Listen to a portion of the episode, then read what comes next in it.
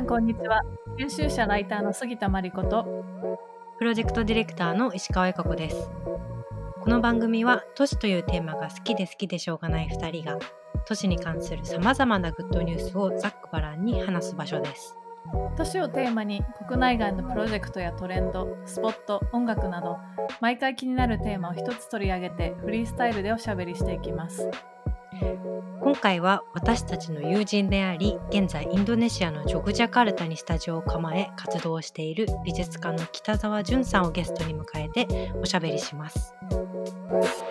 Good news for cities. よろしくお願いします。はい。今回はまあ北澤さん、インドネシアからインドネシアのジョグジャカルタに今いらっしゃるということで、ジョグジャとつないでお話をしていきたいと思います。はい、はいよろしくお願いしまちょっとじゃあ簡単に北澤さんを知らない人もいるかなと思うので、簡単に自己紹介をしていただいてもいいでしょうか？はい、えっと、北澤淳と言います。えっと、僕は今、あの、インドネシア共和国のジョグジャカルタって町にいるんですけど、まあ、もともとはあの東京出身で、えっと、まあ、あの、美術家をやってて、えっと、まあ、こう、社会と関わる、あの、プロジェクトを、あまあ、芸術実践としてやってると。まあ、どんなことをこうしてきているかっていうと、えっ、ー、と、まあ、まあ、最近の一番、あの、近々のプロジェクトでは、ノーヤオアシスっていう、あの、プロジェクトを作りました。えっと、これはですね、あの、インドネシアのこのジョグジャカルタの街にある、シートに覆われた屋台、あの、外から中が見えない屋台なんですけど、そのシートに、の、あの、トロピカルな、えー、熱帯の路上の写真を印刷して、それを東京に丸ごと持ち込んで、池袋の街中に、あの、ジャワの風景と、その中には、あの、実際にジャワ、インドネシアにある屋台の中身が出現するっていう。で、これは東京に住んでるインドネシア人の人にも関わってもらって作ったプロジェクトで、まあ、東京の中なんだけど、東京じゃない場所が出現する。で、東京っていう場所の、こう、そこにオアシスはあるのか、どこにもないオアシスっていうことと同時に、ノーウェア、どこにもないっていうのと、ナウヒア、今ここにあるオアシス。っていう意味で、その東京に住んでるインドネシア人の人たちにとってのオアシスっていうところを、この屋台を持ち込むことによって作っていくっていうような形で、今はなんか2つの都市を往復しながら、あの、両方の視点から、あの、あり得るはずのあるべき、あの、社会を作っていくっていうのをまあ、美術館とかギャラリーに限らず、なんか社会的な実践としてプロジェクトを作ってて、まあ、もともとは日本のあの各地でプロジェクトやって、今はあの、インドネシアをあの、2016年ぐらいから、17年ぐらいからかな、あの、こっちに来始めて、今は割とインドネシアをベースにして、あの、作家活動をしています。うんうんうん。ありがとうございます。本当にプロジェクトごとにいろんな地域に入っていってプロジェクトをやっているイメージなんですけど今は、まあ、そのインドネシアのジョグジャカルタ、まあ、第の都市なのかな？第いやいやもうちょっとちっちゃいですよ、うん、もうちょっとちっちゃい、うん、もっとちっちゃい。規模的にはちっちゃいですね。なんかインドネシアの京都みたいな話を聞きました、結構古い、うん、言われますね素敵な都市なんですよねうん、古都ですね、いわゆるもともと王宮があった、まあ今も王宮があって王様いるんですけど、まあ文化として芸術文化の街で、まあ、アーティストがたくさんいる街ですね。なんでそこに今家を家をスタジオを借りながらそこで制作をして、はいはい、まあ東京も、うん、日本に戻ってきたり、うん、えー、ジャカルタジョグジャに行ったりっていう、インドネシアに行ったりみたいな生活って感じですかね。今は割と自分の気持ちとしてはもうインドネシア、このジョグジャが、まあ家があって、で、そこで、まあプロジェクトがあると日本に行くっていう感じで。まあ、じゃそっちがメインなんだ、今。うん、そうですね。なんかまあ、そういう感覚で、プロジェクトがあると日本に戻って発表をしてるっていう感じですね。なるほど、なるほど。うん。いろんなところを飛び回りながらいろんなプロジェクトやられていて面白いなと思うんですけどそもそも我々の出会いって3年ぐらい前でしたっけ、うん、4年前ぐらいですかね。渋谷でみんな出会って。あそうだそうだ,、うんうんうんうん、うん、で年半とかそれぐらい前かもね。そうですね。で北沢さんの例えばリビングルームっていうプロジェクトあの商店街にリビングルームをこう作ってしまったりとか、あとホテル、えっと、団地の一室をホテルに変えてしまったりとか、そういったこう場場に関わるようなアート作品みたいな、結構しかもこう美術館の中で見るものというよりもパフォーマティブなアート作品場,、場に関わるパフォーマティブなアート作品っていうところですごい私たちとしても興味があってそれからずっと、あの連絡を取り合っている中っていう感じですかね。うん、まさにまさに、うん、そうです。はい。うん、でそれからインドネシアに行ってしまわれたんですがそうですね。そう、そ その後、直後、あの頃って多分2017年の末とか2018年ぐらいかな。うんうんうん。ちょうどもう、インドネシアに移ろうかなって思いながら多分話してたかもしれないですね。そうそうそう。あとなんか東京のさ、大雪の降ったはいはい話をはい。ああ、覚えそうだね。言ってた言ってた。記憶がある。あるある。うん。あれが何年でしたっけ？あれ多分ね、僕がネイバーズランドって横浜での展覧会プロジェクトの直前で、だったから2月ぐらいだね、2018年の2月とかで、むちゃくちゃ雪降った時ですよね。うん。覚えてます。すごい覚えてる。うん。でその話をなんかそう北澤さんがその雪の話をしてた文脈今思い出してて、その全部がこう床、な白く雪の下に隠れてしまって、いろんな境界がなくなって、うん、全てがフラットになったみたいなお話をされていたのを思い出、うん、まさにまさに、うんうん、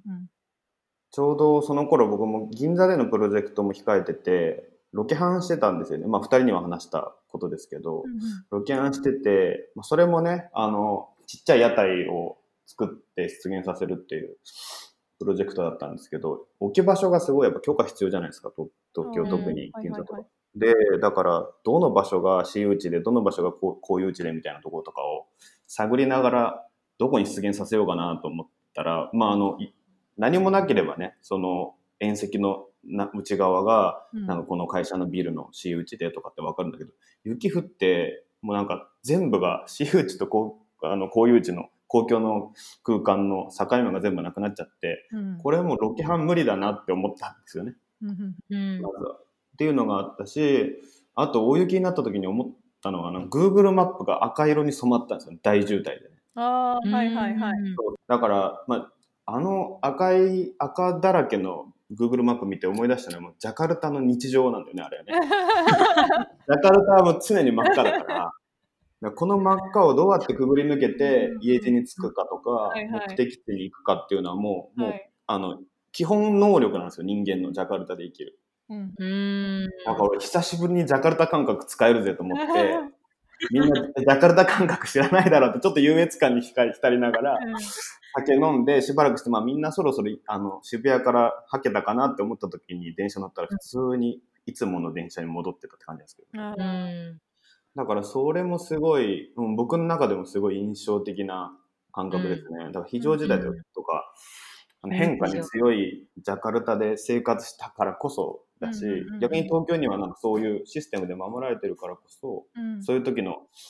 なんていうかな、こう、自分をこうアジャストする感じっていうのが、うん、なかなか難しい部分があるのかなっていうのが、うん、あの時すごい感じたのは。なるほど。なるほど。まあ、ジャカルタに1年ぐらいいたんでしたっけ？そうそう、えっと、経緯としては2016年の4月から2017年の4月まで、国際交流基金のフェローシップっていうプログラムで1年間滞在したんですね。うん。うん、で、それで、その時は首都のジャカルタ、あの都市人口1000万人、もう東京とほぼほぼ変わんない大都市に、うん、あの僕は住んで、えっとまあ、そこのアーティストたちとかとまあ交流したり、あのプロジェクトの構想を練ったりリサーチしたり、まあ、ジャカルタだけじゃなく、ジャカルタからいろんな街見に行っ、その時にジョグジャにもね、あの、訪れてはいたんですけど、それで1年間、あの、国際交流基金のフェローとして滞在した後に日本に戻って、まあ、1年間さっきのあの銀座だったり横浜だったりっていうところでプロジェクトを、あのやった後に、まあ、その、まあ、2018年日本でのプロジェクトでもちょこちょこジャカルタにまたあの自分の感覚としてインドネシアをベースにした方が何か、うん、日常の中で得るものは大きいだろうなっていうような気がしてて、それで、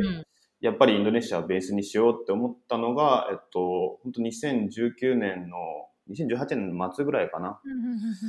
うん、で、2019年から、あの、ちょうど、えー、ジョグジャカルタって今度は違う、まあ、古都ジョグジャカルタですね。文化の街に移り住んで、うん、まあ、ちょうど1年、ちょっと1年半ぐらいかな、今経つっていう感じですね。うん、うん、なんか、一昨年私もその、インドネシアに行ってジャカルタとジョグジャカルタも行ったんですけど結構その2つの都市って印象が違うなというふうに思っているのと、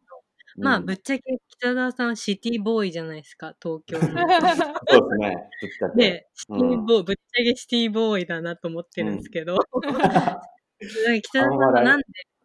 結局、なんか私、ジャカルタに行くのかなってなんとなく話聞いてた時思ってたんですよ。結局、ジョグジャを選ばないで、ジャカルタ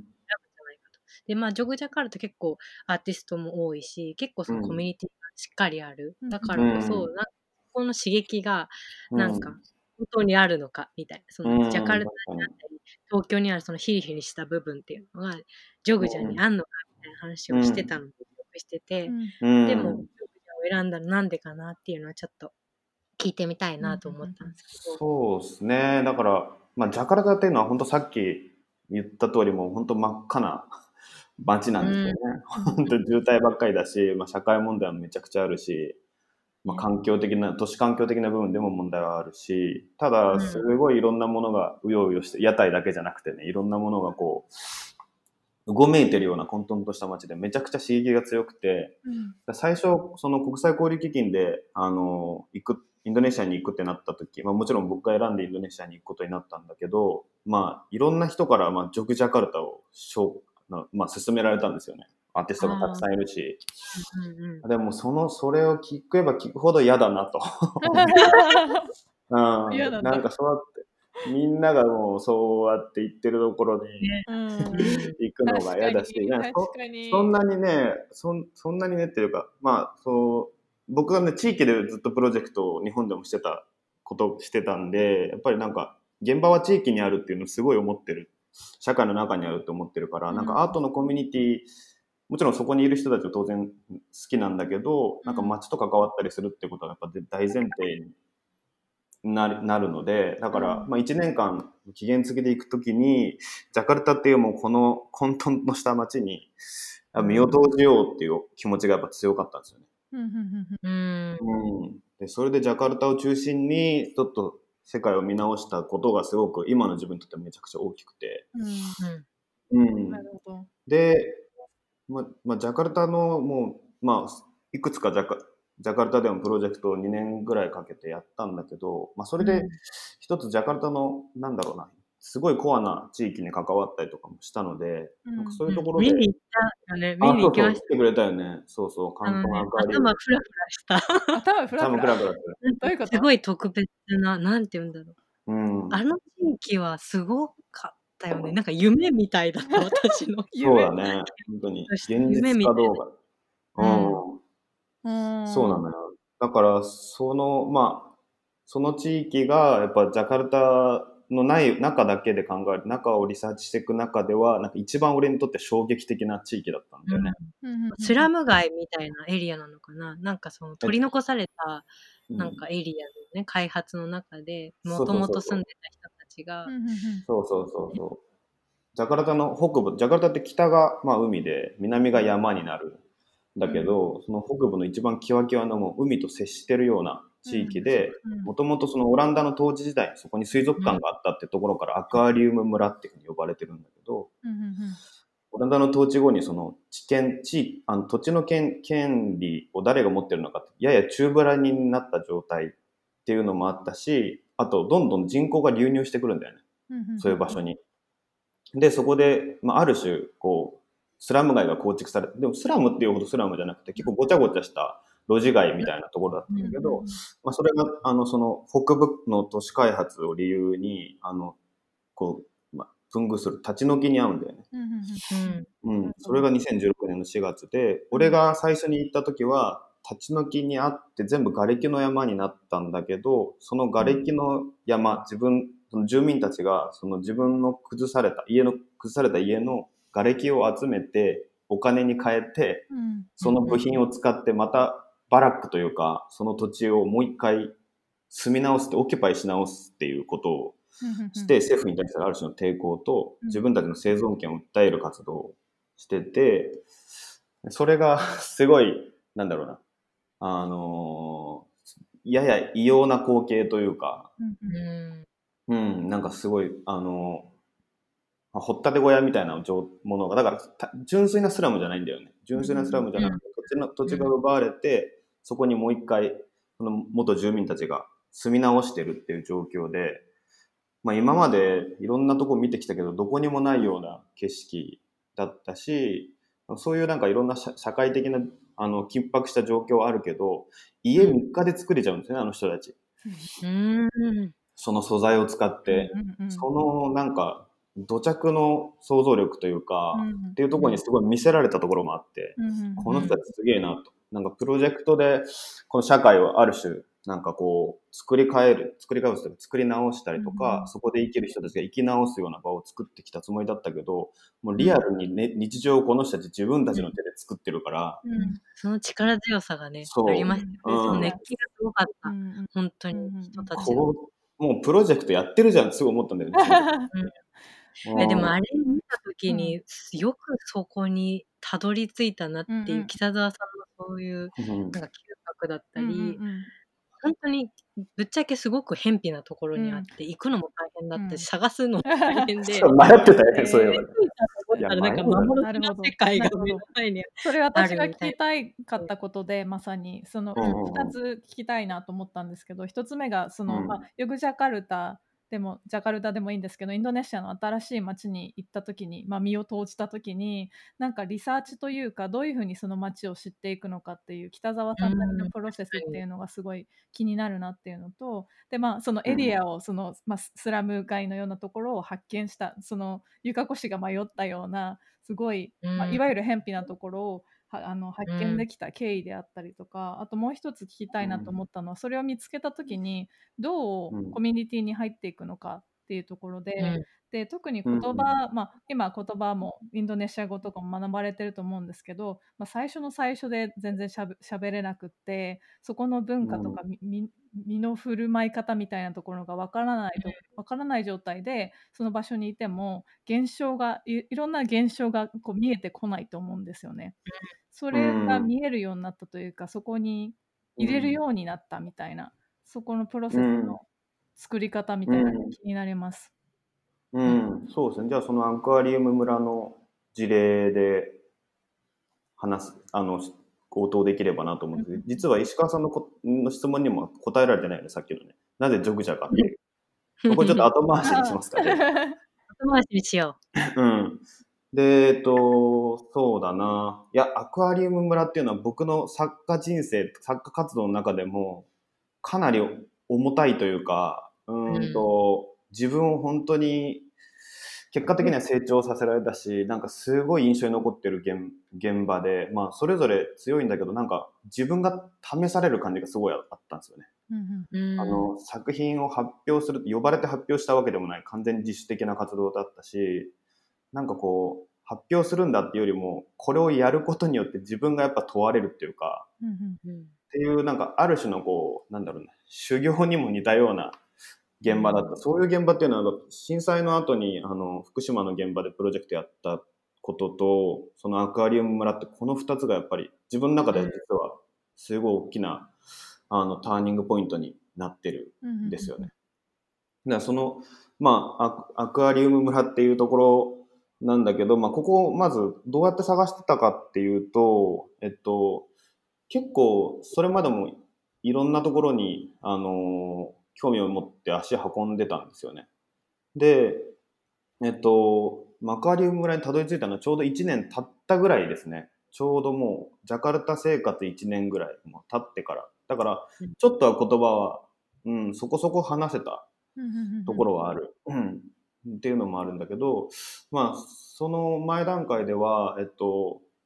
うんまあ、国際交流基金の時に、まあ、受け入れ先として、その現地のアーティストだった現地のキュレーターと、あの、事前につながってたところもあって、あとは、なんか日常過ごす中で俺すごい、あの、家の門番とめちゃくちゃ仲良くなって、門番。そう、門番さん、門番が、愛っていう門番がいたんだけど、彼からすごい言葉も教わったし、例えばなんか、読む、よくわかんないニュースとかについて話を聞いたりとか、なんか割と、なんだろうな、日常の中でのそういう、日常の延長線上で気になること、まあ、っていうところが自分のフィルターにかかった時に初めてそこにアンテナが向くって感じかな。だから、なんか、あの、まずはなんか半径10メートル、どうやって、えっと、なんだろう、卵を買うのかみたいな話あるじゃないですか。はいはい。その日本と違うから、どこで卵が買えるのか、どこで惣菜が買えるのか、みたいなところから、じゃあこの道はどこにつながってるのか、この道を作ったのは誰なのか、とかっていうふうにして、どんどん半径をこう広げていって、ようやくその資料が広がっていった時に、なんか現場とかが目に入ってくる。だから、結構飛び級で、なんか、立ち退きの場所に興味を持つっていうことではあんまりなくて、なんか自分の日常が少しずつできたとやっぱそれにすごいまず時間かかったんだよね。まずジャカルタで生きていくってことはもう超ビッグプロジェクトなんで。サバイブ。そう。そうそうなんで、それがある程度できていった中で、それで視野が広がっていって、じゃあこういう路地の地域を見に行こうかっていうふうに行動範囲が広がっていって、で、それで最終的に、まあ、その中でこう足をこう規模を広げていった、あの、日常範囲を広げていった時に、その、立ち退きに合っているエリアとかがあるってことをたくさん、まあ、目にしたり聞いたりする機会があって、そういう場所を、逆にその時に、その、そういうエリアに絞って、地域を見に行ったんだけど、まあ、そこが衝撃で、まあ、その最終地点がカンプアンカリウム、そのアクアリウム村っていうところだったんですよね。だから、いきなり知ったわけで、もちろんそのアクアリウム村っていうのはすごいメディアにも取り上げられてたし、有名だったんだけど、僕はそんなに知らなくて、そうやってどんどんどんどんこう、日常の範囲が広げてった先に、アクアリウム村があったっていう感覚です、ね。結構僕の中ではそれはすごい重要っていうか、そこが飛び、飛びすぎちゃってると、やっぱプロジェクトにならないんですよね。自分のこう、こととして捉えられてないと、うん、うん、だからそこの身体感覚っていうのはプロジェクト作るときにすごい大事にしてるから、うん、なるほど。だから単にメディアで知って、そこで何かしたいってやってると、やっぱりなんか違うなってなってたこと、だからやっぱ1年間かけて出会ったのはすごい大きかったなとは思います、半径を広げていくっていう表現がすごい分かりやすかったです。じわじわと自分の。そうそうそうそう。日常の延長線上でね、うんそうそう作っていって。そう。北澤さんらしいなと聞いてて思いました。うんで、あとはその、はい、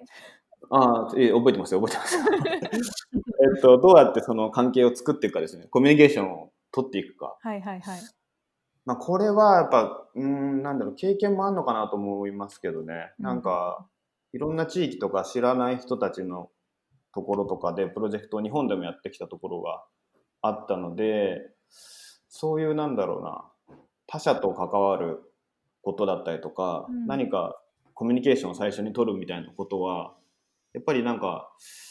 慣れてたっていうところもあるんですね。うん、で、まあ、その輪に入っていくというか、うん、えー、まあなんか、抽象的に言っててもしょうがないので、例えば言語の話だと、まあこれ結構よく人に話してるから、話したかもしれないけど、例えば、あの、日本の地域でも、僕なんか方言の取っかかりをつけるようにするんですよね。地域に入るとき。はいはいはい、そのエリアの方言に興味を持ってなんかそれをちょっと話せるようになっておいたりとか、うん、なんかそれはなんかあのなんだろう、えっと、予定調和的かもしれないけどなんかこうちょっとそこに興味、まあ、実際そこの地域に興味があってきてる部分もあるから、うん、それに対して自分もこう興味があるというかなんか入っていきたいっていうメッセージが何か伝わりやすいようにっていうふうに思ってて、うん、まあ今回の場合は本当にインドネシア語っていう本当に全く違う言語なんだけど、まあ、それをある程度やっぱ覚えていくし、なんか、堅苦しい言葉じゃなくてすごい日常的な言葉。なんか本当にその、路上で集まった時に、それこそその時すごい門番とのコンバス、カンバスレーションがすごい大きかったんですよね。門番と話す言葉。もう本当に地元の人、その門番さんって、あの、本当にすぐ隣のちっちゃなお家に住んでる人が、うち,、うちのエリアの門番もやってくれてたから、めちゃくちゃ地元の人で、もう全然いわゆる教科書に載ってるインドネシア語じゃないんですよね。もうなんか、なんかごにゃす早い言葉を話すんだけど、そういう言葉を取得しているから、やっぱその、いざ地域に入るときにもそれで話しかけて、お前何人みたいな。はいはい。日本日本人本当にみたいな感じになるんで。それだから100%インドネシア語うまいっていう人とは違うけど、なんかこう、現地人感がすごいある異質な人間みたいな感じなんですよ。それはインドネシアだろうが、日本の現場であろうが変わんない感じ。そうやって自分のこう、なんだろうな、うんと、角をこう取ってから地域に入るっていうか、うん、っていうことを意識はやっぱしてますね。言葉っていうのはすごい実は大きい。で、実は結構意識してるところですね。なるほど。うん。うん、めっちゃ仲良くなりましただからもう速攻で。なんか 想像できますもん。そうそうそう。まず仲良くなった。これは大事ですね。うん。うん、それって、あの、芸術家だけじゃなくて、まあ、リサーチャー、それこそな社会学者とか、文化人類学者とか、まあ、ジャーナリストとか、あらゆるこうリサー、リサーチャーに必要な振る舞いだと思うんですけど結構、まあ、私もまだできてないなというところがあったりとか、ね、難しいですよね、実際にやると。時間もかかるし、うん。やっぱ体の振る舞いっていうか、うん、なんだろうな体の身の使い方というか、うん、でやっぱ伝わるところが大きいと思う言語もあるけど、でも同時に僕もそのアーティストだけどその文化人類学者のフィールドワークって入るときにやっぱまず言語を覚えて2年間かけて言語を覚えてから地域に入るだったりとか、うん、そういうところはやっぱり尊敬して見てるところもすごいあるので、うん、なんかそこからの影響もすごいあるなと自分では思ってます。影響っていうかなんかこう関連性というかシンパシーみたいなものを感じてには感じている。なるほど。うん。うんそんなアーティストとして入るみたいな感じに、かたくなではないのはやっぱそういうところもあるのかなと思います。いいですね。うん、そんな北澤さんが最近始めた、はいはいはい、プロジェクトについてもちょっと聞きたいんですけどはい話の途中ですが長くなってしまったのでここからは後半でおしゃべりを続けたいと思います。